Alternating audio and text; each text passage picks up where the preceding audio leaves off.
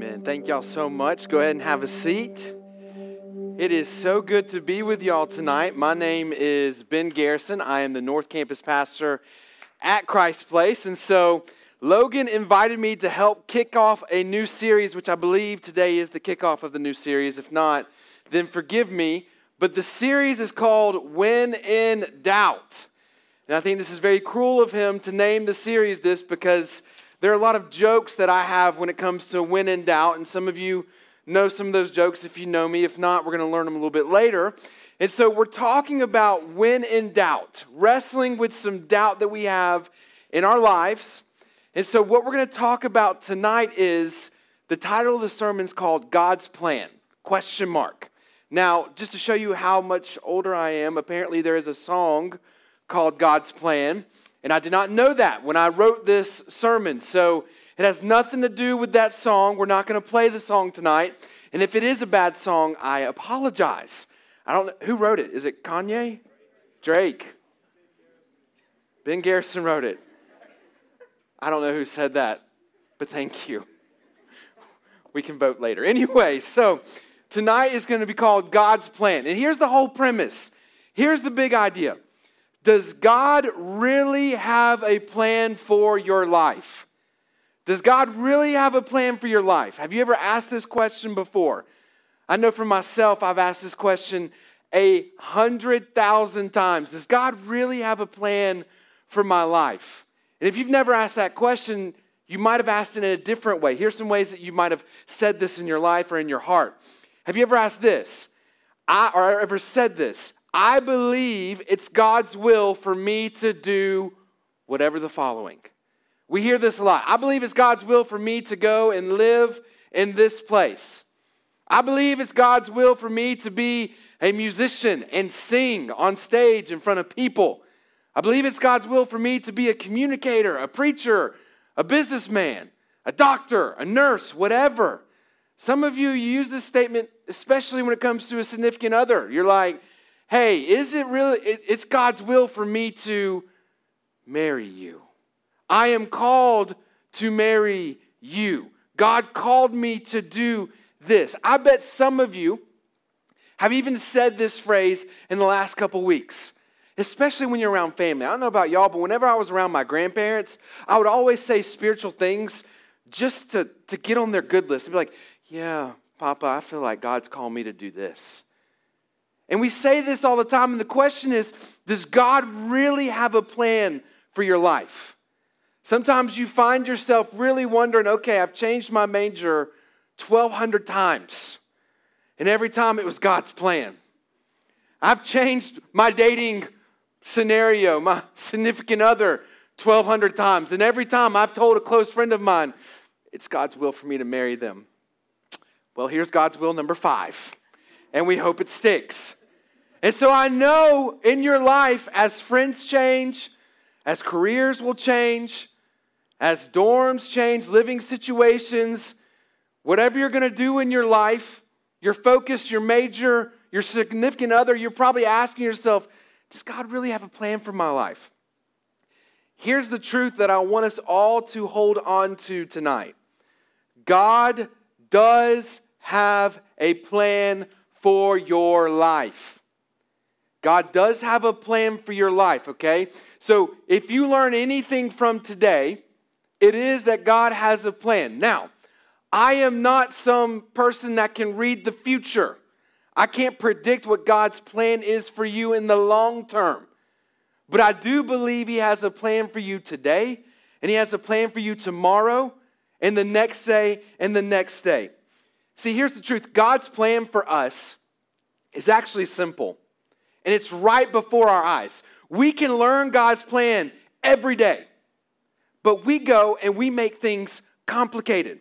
And if you're in the room tonight and you are not a believer and you are not, what do I mean by believer? Like, what's this pastor saying? He's using all these words. Believer means if you trust Jesus as your Lord and Savior, if you live your life following Jesus, if that is not you tonight, you're going to be a little confused because this message is more towards those of you who say, hey, I follow Jesus.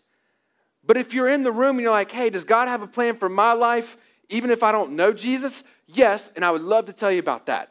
So come find me afterwards, or I'll tell you at the end of this sermon what God's plan is for your life. But for the believers in this room, those that know Jesus as their Lord and Savior, God does have a plan for you, and it's simple.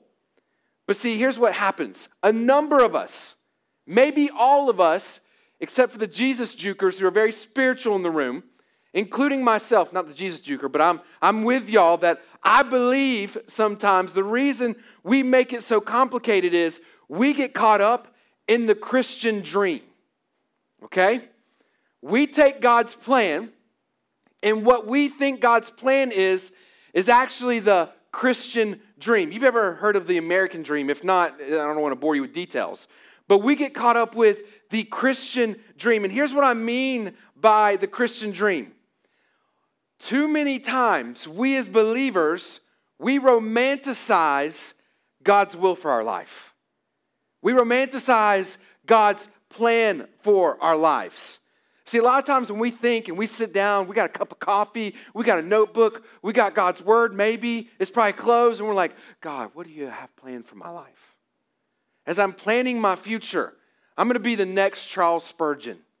And there's some of you, there's some of us when I was in seminary and when I was doing classes studying theology, let me tell you, a lot of people thought that God's plan for their life was to be the next Charles Spurgeon. If you don't know who that is, big time preacher. Some people thought, oh, I'm going to be the next Billy Graham. Or I'm going to be the next Lottie Moon. I'm going to be the next big missionary. And they believed that God's plan for their life was they were going to travel all over the world, speaking on big stages, taking cool pictures, experiencing cool things, all while showing the love of Jesus. They romanticized God's plan for their lives. They thought they were going to have the big stage, the big planes, the big churches, go to the dangerous countries, be the part of the next big nonprofit CEO. And I'm not saying those things can't happen. Please hear me. I'm not up here saying that God's plan for you later on in your life isn't to be one of those things. I pray to the Lord above, we have the next Lottie Moon and Billy Graham in here. If you don't know who they are, you should go research them because they're really cool people. But that is my prayer that we do have some of that in here. But we romanticize it. Let me give you a personal story. I get in big trouble when I do this, but I'm just going to do it anyway. You know, I don't really share these on Sunday. I do share them on Sundays, and they still get me in trouble. So let me just tell you a personal story of how I romanticized God's plan for my life. How many of you have ever been on a mission trip? You can raise your hand. I'm not going to stone you. Yeah, raise your hand. It's okay. We're in this together. So I've been on a mission trip before. I've been on lots of mission trips, but I got to let you in on a little secret. I, for as long as I can remember, back when I was probably five years old, I remember a preacher standing in my church growing up saying, Some of you are called to go overseas in missions. And I told the Lord in that moment, I was five years old, I didn't know I could really talk to the Lord, but I said, Lord, if you can hear me, I am never going to do mission work. I don't want to leave my family. I don't want to leave Georgia. I don't want to go anywhere. You can leave that for the birds or maybe send Mitchell. No one likes him. Send him over there. But I'm not doing If your name's Mitchell, I'm so sorry. But I got a buddy named, anyway, we don't need to go rabbit dead. So I told Jesus, I'm not going on a mission trip. I'm not going to do missions. You leave that for everybody else. And I told Jesus I wouldn't do ministry. And so then I found myself called into ministry. And, and I remember when I got to college, I was in, going into my senior year, about to graduate, and I never went on an international mission trip. Now, I'd done several mission trips in the, in the United States. I'd been to several states, did disaster relief, shared the gospel, but I'd never been overseas. Because in my mind, there was a line I'm not going overseas. I'm not. I don't know what's going to happen. I'm kind of scared. What if the Lord calls me over there? I don't want to entertain it. Mitchell's over there. I don't want to see him. And so I'm like, Lord, no. Well, I started dating a girl in college. There's always a girl. And she said to me, God has called me to be a missionary. And what if God has called you and me on the mission field. And no lie, she said this as we were walking outside amongst the stars. And I looked up and the wind blew my hair, and I'm like, Am I called? and I started to wonder. because I thought I was supposed to go into ministry. I was going to be a youth pastor. Other than that, I didn't know what. I was like, Lord, whatever, take my life, do it. I said yes, put my yes on the table. And so we're walking. She's like, You need to sign up to Thailand because I'm going to Thailand too. And we were dating, and it's like puppy love, and you're like, Okay, I'll do this. I'll, I'll, I'll get in this boat. So I signed up for Thailand. Then I figured out it was a month long trip. So we were going to Thailand for a month. This was going to be the second time riding on an airplane for me, going out of the United States. And just to make matters worse, the week before, no, about the month, about month leading up to it, a few weeks before, me and her break up. Yeah, where's God's plan now? I want a refund. And so I'm sitting there. And this is back in the day where like Instagram just came around. I'm looking at Instagram and I'm like, wow, is he going to Thailand too? I mean, are they called to be missionaries together? Like, is he going to show up? What's, what's going to happen? And so we end up on the trip together. Homeboy didn't go, he stayed home. And so we're on the trip. And while we are in the field of an orphanage, digging holes to plant food for orphans, the sun was setting behind me. I have this garden tool and I'm digging in the ground because there was nothing electric, gas powered. It was like pieces of wood with like sharp stuff on the end. And so we're just preparing this land. She looks up at me and says, I love you. And I said, oh, somebody's calling me. Um, I thought it might be her. No, I'm just kidding. I got really nervous there. She said, she said, that's such a bad idea. She said, I think I, I think I love you. No, no, I love you. And as I'm standing there in, in Thailand and the sun's setting and the wind's blowing and I'm digging dirt and the orphans are running to me, I'm like, this is God's will. This is God's plan. And so we get back together on and off for a couple, couple more years. And we go on another mission trip, another mission trip to Haiti. And we again are at a, a school slash orphanage where this couple with their young kids, they, they lived amongst the people of Haiti. And she tells me in the field of Haiti that, what if God has called us to come here and do this? I'm like, homegirl, what? like, and, but I started, I'm like, hmm, could we move to Haiti? I think I could learn Haitian Creole. I think I could do this. And it's because, listen, I started romanticizing in my mind what God's plan for me was. I started to think, man, God's plan is we have this incredible love story. Hallmark who? Look at us. We got together, we broke up, we told each other we loved each other in Thailand, and now we live in another third world country raising orphans. Yes, this is God's plan. It wasn't God's plan. She's a firefighter now. Yeah, and I'm a preacher, I'm a pastor, and I'm, I'm married to my best friend who, who God had a plan for my life, and it had nothing to do with that, but I wasted three years of my life because I romanticized God's plan for my life, and I was chasing the plan of tomorrow while ignoring God's plan of today. And a lot of times we do this, especially in your age demographic. You cannot wait to see the great plan that God has for you 10 years down the road.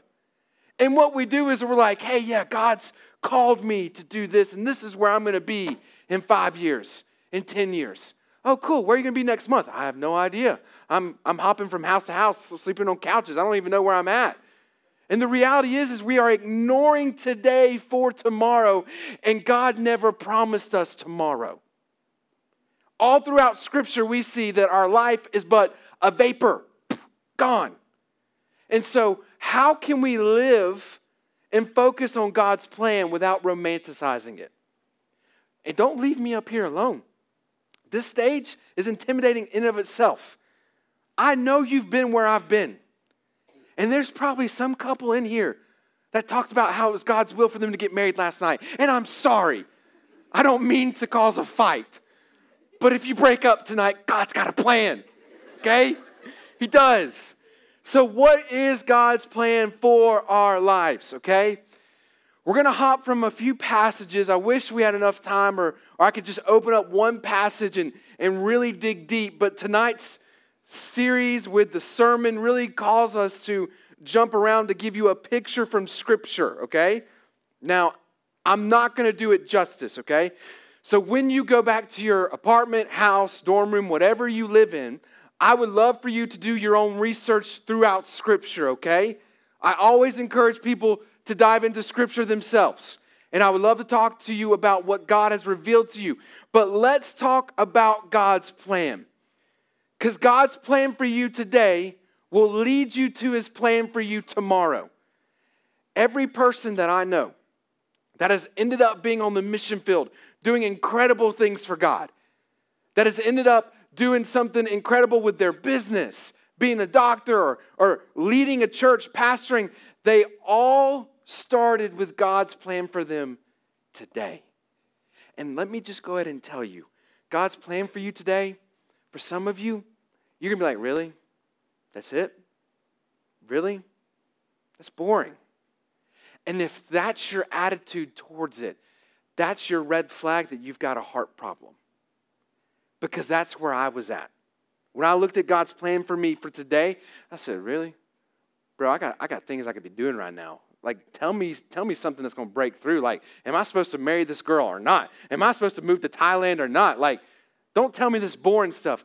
But this boring stuff is what will lead you to the breakthrough, okay? So, the first thing for us today and God's plan for you today is this know Him. The first thing that God has for you, His plan for you today, it's not some big mystery, it's actually very simple. It's for you to know Him. Let's look at a couple verses from Scripture. Matthew 6 33. But seek first the kingdom of God and his righteousness, and all these things will be added unto you. Matthew 11 28 through 33. Come to me, all who labor and are heavy laden, and I will give you rest. Take my yoke upon you and learn from me, for I am gentle and lowly in heart, and you will find rest for your souls. For my yoke is easy and my burden is light. Philippians 3 8. Indeed, this is Paul talking. I count everything as loss because of the surpassing worth of knowing Christ Jesus my Lord.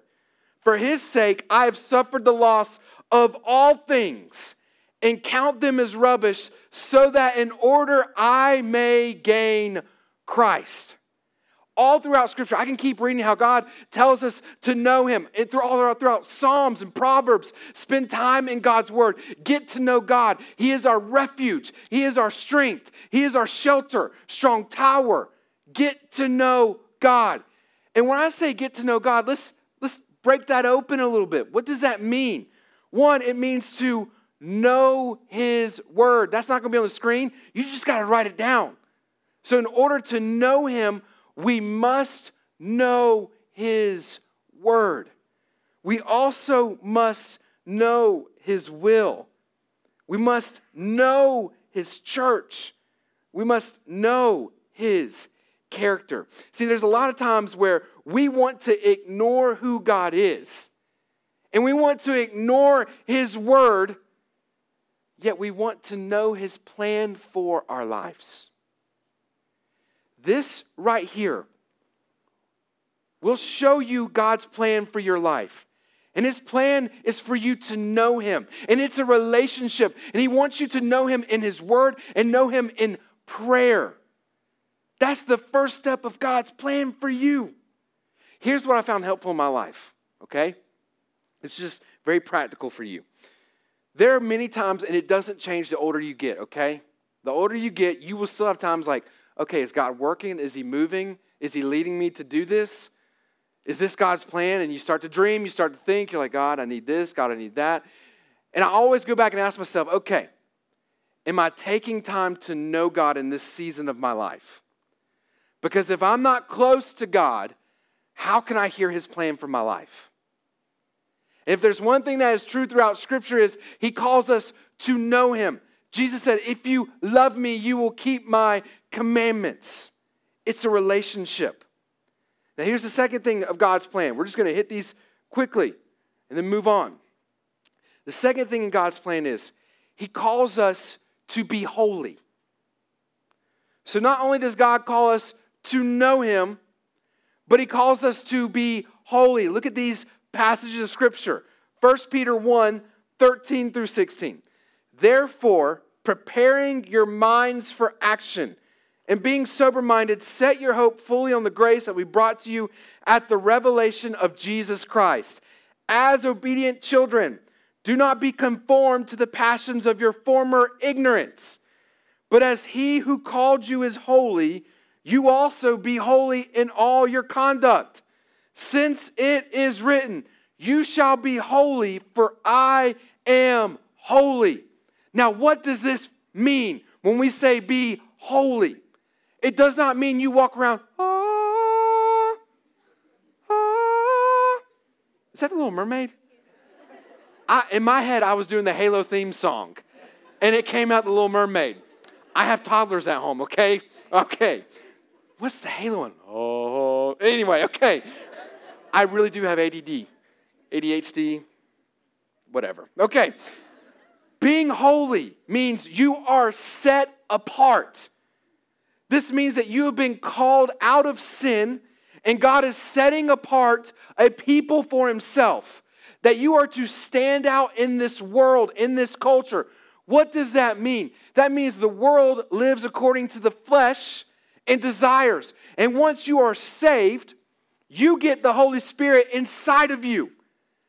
And He is setting you apart. He is sanctifying you. He is pulling you apart from the world that you are to reject what is wrong, what is sinful, what is evil. There should be a difference in how you live now and how you lived before you met Jesus. Now, now listen to me. We still have sinful tendencies, okay? The old Benny G still lives in my heart. If you don't know who that is, that's my rapper name. Look me up on YouTube. I'm there. Anyway, actually, please don't do that. So, the old Benjamin is still inside of me. I am sinful. But ever since Christ came into my life, He puts this desire in my heart to be holy. Not only the desire, but also the strength to be holy. See, holy living comes out of a holy desire. And when we are saved and we spend time with God and we know Him, He gives us a holy desire. You're called to be holy. As you wait for that grand plan that will unveil itself at some point when God is ready, He is going to use you. In the meantime, you are called to be holy, to be set apart. Now, in what areas are we called to be holy? Let's get a little awkward in here and let's step on some toes. Look what it says in First Thessalonians chapter 4. I'm going to read a couple verses that are not on the screen, then we'll get into the verses, okay? I'm going to start in verse 1. If you've got your Bibles, your Bibles. Anyway, I don't know if that's a word. Finally, then, brothers, we ask and urge you in the Lord Jesus that as you receive from us how you ought to walk and please God, just as you are doing, that you do so more and more, for you know that what instructions we gave you through the Lord Jesus. For this is the will of God you didn't know the will of God's in the Bible. There it is. For this is the will of God. That you, your sanctification, that you would abstain from sexual immorality, that each one of you know how to control his own body in holiness and honor, not in the passion of lust like the Gentiles who do not know God that no one that no one transgress and wrong his brother in this matter because the Lord is an avenger in all these things. As we told you beforehand and solemnly warned you, for God has not called us for impurity, but in holiness. What does this mean? It means when in doubt, don't make out. That's what this means. It means that you are called to be holy with your bodies. And you are to abstain from sexual immorality. You are to abstain from coarse talk, from perverted talk. How you conduct yourself should be in the honor of Christ Jesus and for his glory. Even how you treat people that tick you off. See, all of us struggle with different things. Some of you in this room, if not all of us, we, we're going to struggle with the sexual immorality, and some of us will struggle more so than others. And there's a hundred different ways with our flesh and in this world that we struggle with that. But there's other ways that we cannot be holy in how we talk, in how we treat people. Me, myself, I got a temper. And I can become unholy really, really quick, especially in competitive things, in traffic. If you're just annoying, I could just get really, really frustrated like, okay, I'm ready to eat, leave me alone. But that's not how God has called me to live my life. He has called me to be set apart. And it's an all encompassing call for you. Here's where we get in trouble God hasn't called us to happiness, He has called us to holiness. He is setting apart a people for Himself that He will take to heaven for all eternity. And we believe in the Christian dream that God's purpose for my life is my happiness. Bah humbug. I don't know why I said that. It's not. What God has called for you to do is not to be happy, it's to be holy. God's plan for our life is to be sanctified. What does that mean? What does that big word mean? It means that each and every day the Holy Spirit works in our hearts to make us look more like Jesus. That's what that means. And so God's plan for our life is for us to be holy. And here's the truth if, if, if you're sitting there going, well, am I going to be miserable when God calls me to be holy? Sometimes you will find yourself in a situation that that's not fun. And we have to remind ourselves that, that Scripture doesn't tell us that God's plan for us is, is happiness and comfort. It's not. Scripture's plan and God's plan for our life is not happiness. Actually, there's a lot of trials that are ahead. And God calls us to be holy, but when we are holy in these moments, our holiness will lead to happiness because we will find joy that is in the Father and in the Son and in the Holy Spirit. It's how you find these people that are in ridiculously terrible situations that are believers and you're like, how are you still smiling? It's because they know Jesus, they know Him. And they're walking in holiness. See, they're set apart because when you see them, you know they're different. I'm not talking about the fake holy that's like, oh, yeah, I'm really good, you know, whatever. Jesus juking all over the place. No, no, no. I'm talking about the people that are going through it and have the joy of the Lord is because they're set apart. So God's plan for your life is for you to know Him and to be holy. And as we're going through this checklist, if you got an X with these two, don't even think about what God's plan for you is in 10 years. I mean, think about something. Don't just sit there and be lazy. I mean, yes, say, God, what do you want from me? But you got to get this right because if you don't get this right, you're not going to hear God correctly. All you're going to hear is your desires. Because the enemy and our flesh are so good at saying, Yes, this is God's plan. When I was on the Bachelor of Thailand, whatever you want to call it, Bachelorette of Thailand, when I was in this moment where I thought, is this God's plan? Do you know how much time I was spending with God? Do you know how much time I was spending with God? Hardly any. The only prayers I was throwing up was like, Lord, is this a sign? Should I propose today? Those were the only prayers I was throwing up because I was spending all of my time trying to figure out is this God's plan for my life? Are we meant to be married? Are we going to own an orphanage? Am I going to live in Haiti? And I wasn't even thinking about knowing God, knowing His Word, knowing His will, knowing His character, knowing His church, knowing His people. And I wasn't trying to focus on being holy and set apart. Uh uh-uh. uh I was trying to figure out hey, how can I hold that person's hand? What if I kissed her in Thailand? I didn't. But that was my thought. And this is what happens to us each and every day. We're so distracted with what God's plan could be for our life that we're missing it today. And I'm going to make some applications and show you the bigger picture in a second. But the last thing, and then we'll, we'll try to land the plane. But the last thing that God calls us to do, He tells us to know Him, to be holy. He tells us to faithfully invest. Faithfully invest. I'm going to try to tell you this story really, really quick. This is a parable in Scripture. It's one of my favorite. And if you've been around me for any length of time, you've probably heard me share this at some point, or I might have taught a sermon on it, but it's really one of my favorite ones. Uh, Jesus is telling this parable, okay? He tells the story of, of a master who owned, a king that owned a bunch of stuff. He owned land, gold, whatever, gold, silver, he had it all. And he called to himself three servants. And he gave to his servants possessions.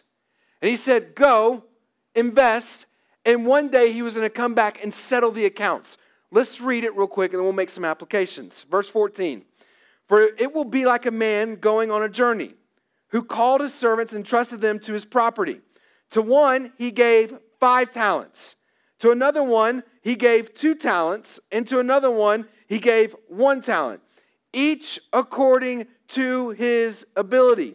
Then he went away. He who had received the five talents went at once and traded with them, and he made five more talents. So also he who had the two talents made two more, and he who had received the one talent went and dug a hole in the ground and hid his master's money. So let me just kind of break this down for you. There's three servants, right? And the man says, Hey, here's five talents, here's two talents, here's one talent.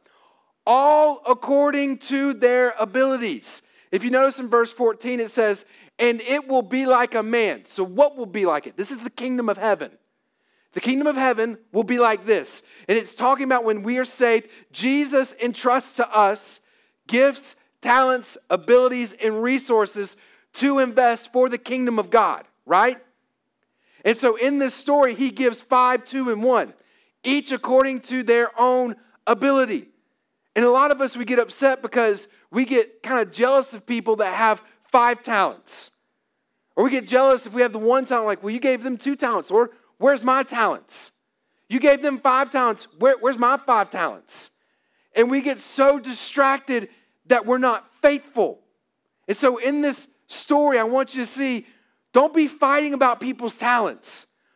Focus on what God has given you and faithfully invest it.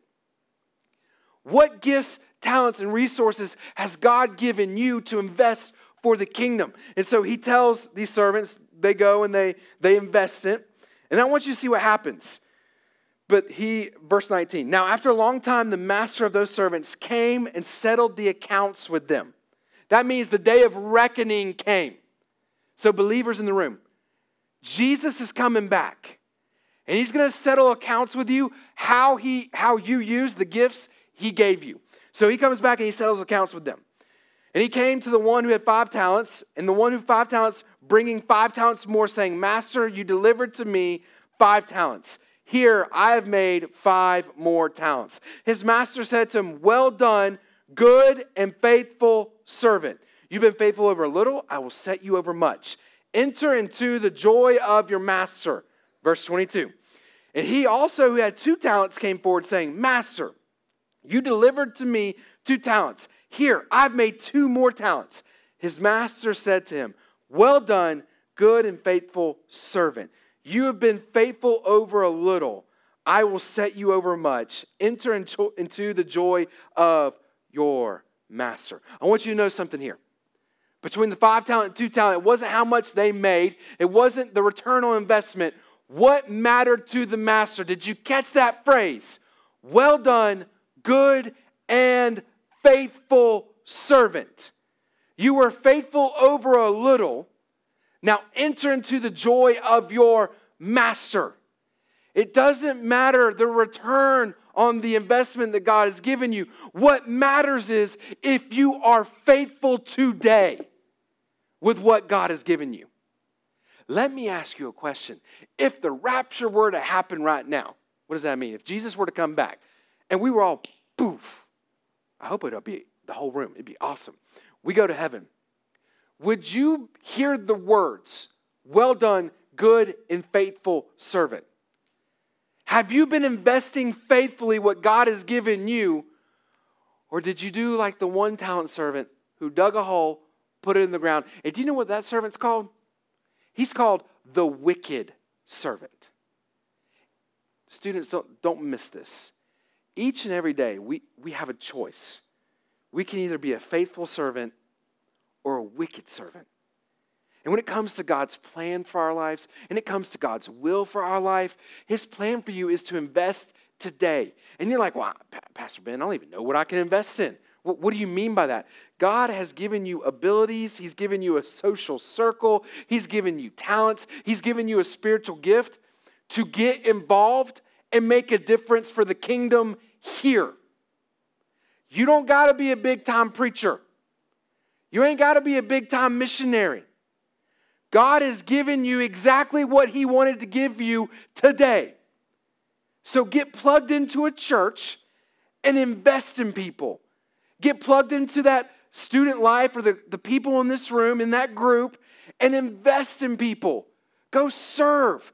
Use the gifts that God has given you. If you can sing, sing for Jesus. If you can make friends, make friends for Jesus.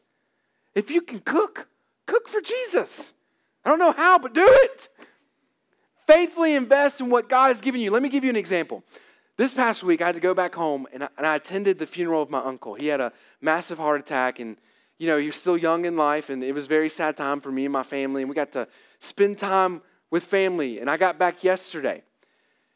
During the viewing, a thousand people showed up to this man's viewing. A thousand.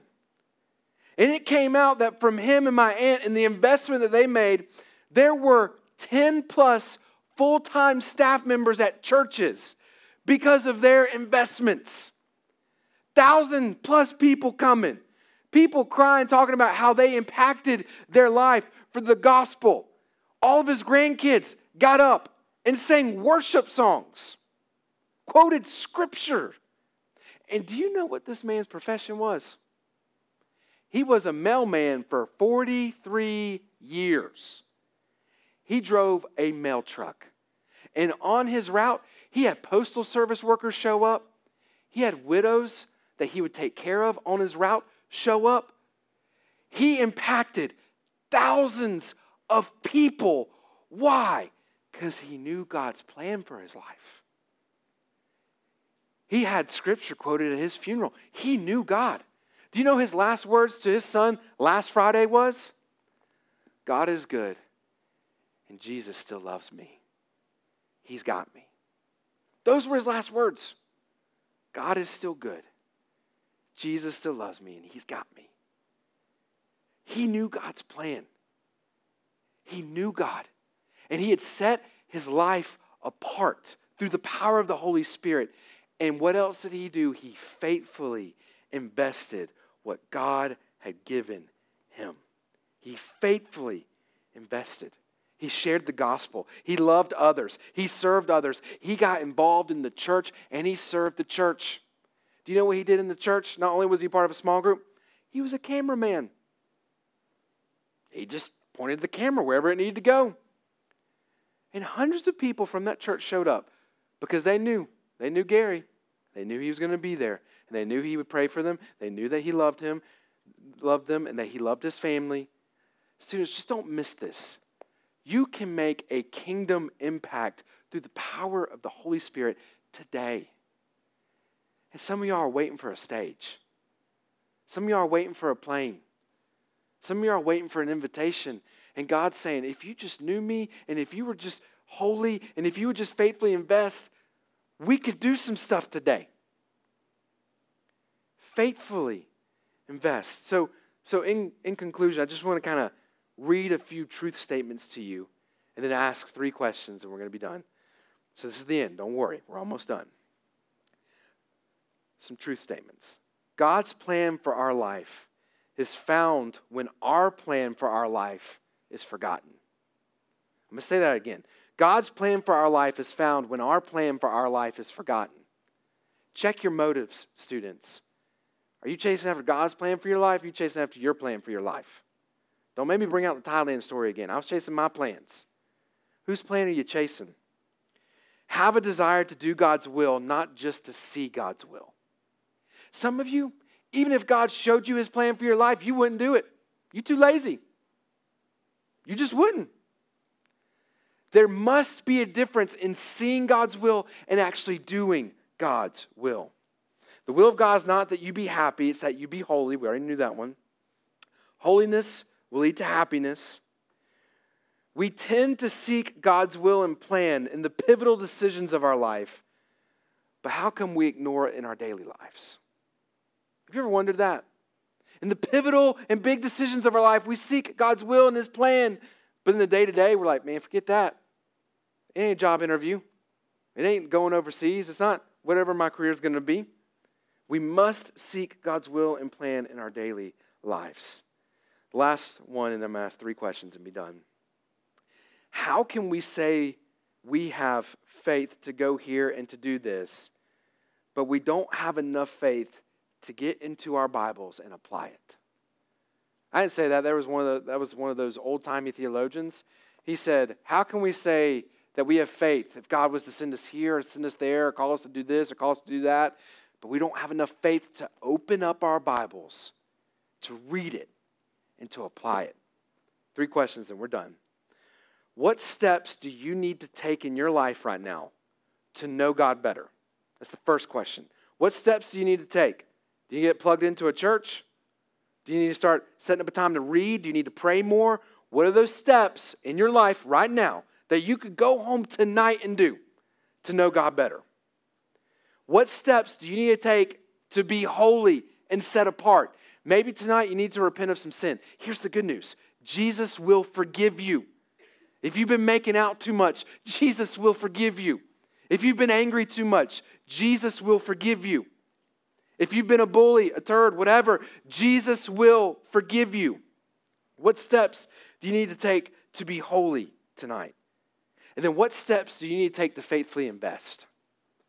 Do you need to plug into a church? Do you need to serve in kids' ministry? Do you need to serve in the worship ministry? Do you need to get plugged in with, with Revive here or, or whatever you can do across campus? What steps do you need to do to faithfully invest? Because here is a resounding thing that's been ringing in my head for the past, I don't know, 24 hours. It has haunted me. I said, Who's going to show up at my funeral? And what are they going to say?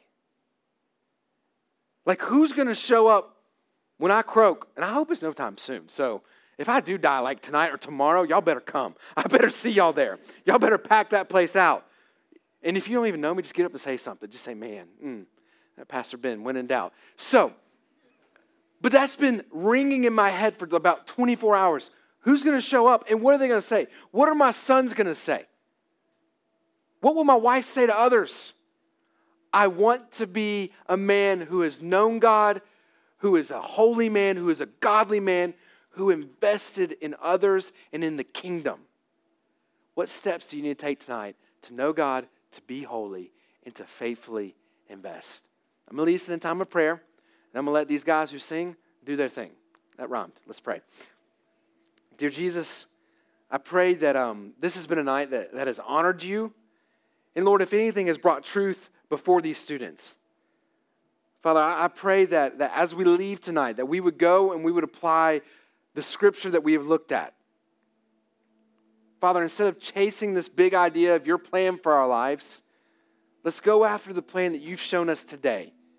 And that is for us to know you, to be holy, and to faithfully invest. God, would you take our broken lives? Would you take these empty vessels? And would you use them for a gospel impact. You didn't call us to be happy, you called us to be holy. And you called us to invest in the work that you are doing.